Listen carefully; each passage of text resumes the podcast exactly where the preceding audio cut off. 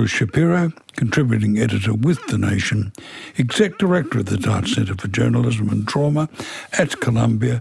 Bruce, I'm just going to get out of the way and let you tell the extraordinary story of Joe Biden's um, secret visit to Ukraine.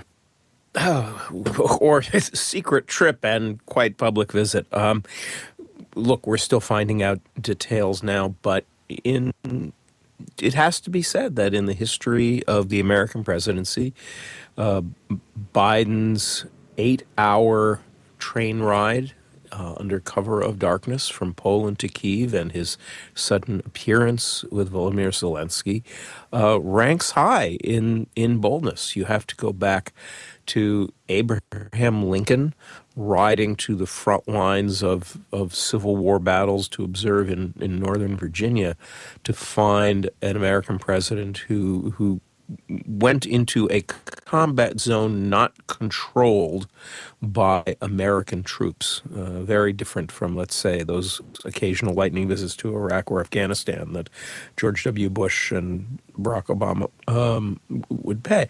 Um, equally, you know, significant doing this uh, on the anniversary of Vladimir Putin's invasion, uh, essentially seizing the initiative with a uh, on with anniversary speeches and reaffirming the U.S.'s commitment at a time when actually some Republicans in Congress are beginning to uh, doubt and argue about continuing American commitment, I I think um, will turn out to be a significant historic gesture. Um, you know, all of the issues surrounding um, the war and how deep American and European military commitment should go remain. Um, Biden is still managing a very delicate balancing act, trying to avoid um, unnecessary provocation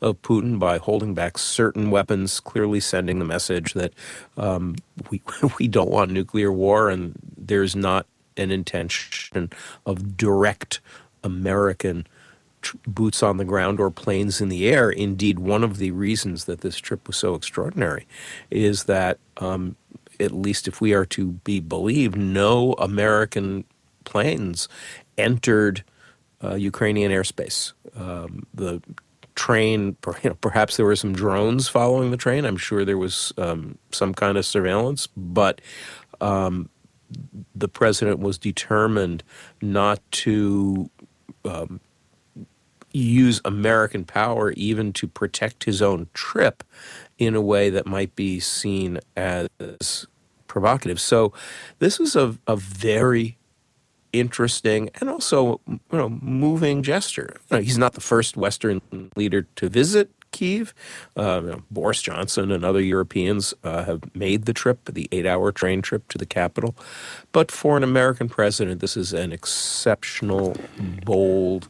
Um, and I, I, think probably consequential visit. Bruce, I'd love to have eavesdropped on the, the back channel conversations between uh, Washington and Moscow. Uh, indeed, and there certainly were those we know from public statements that the uh, that the White House, National Security Council staff communicated in, at the last minute uh, the intention of Biden to make this trip to their Russian counterparts, um, st- again to avoid any possible misunderstandings, etc. There may have been, I think, we will certainly find out that there's been far more back channel than that. And and and look, I think it's fair to say that probably for the last year there has been a lot of back channel communication that we will only hear about 25 or 30 years from now as records become declassified.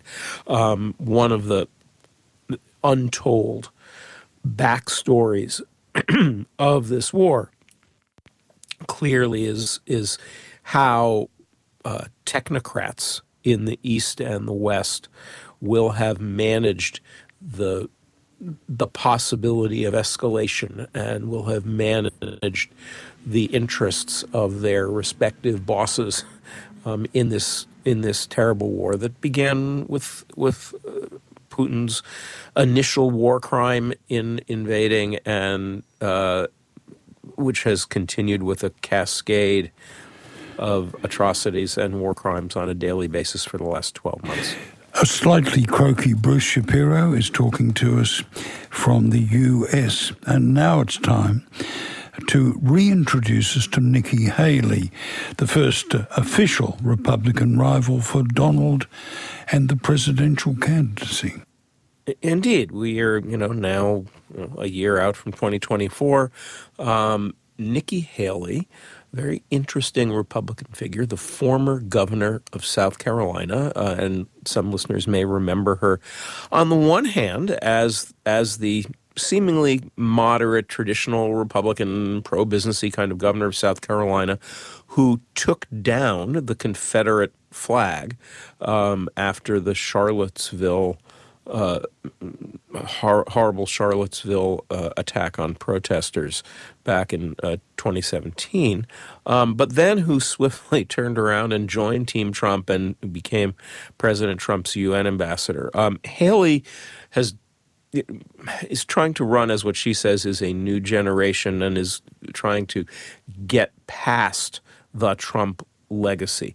At this point, I don't think anybody um, thinks she's likely to prevail in the primaries against Trump, but there's a long road to go. She really she's an interesting figure, but she wants it both ways. On the one hand, she is trying to run as the voice of Republican moderation, as old style pro business um, moderate Republicanism.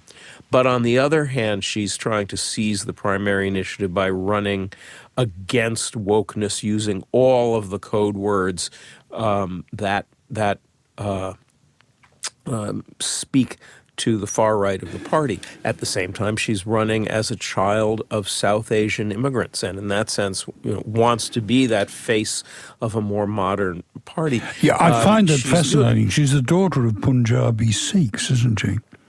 She is, and she grew up as as the only Sikh and the only Indian in a small town in South Carolina.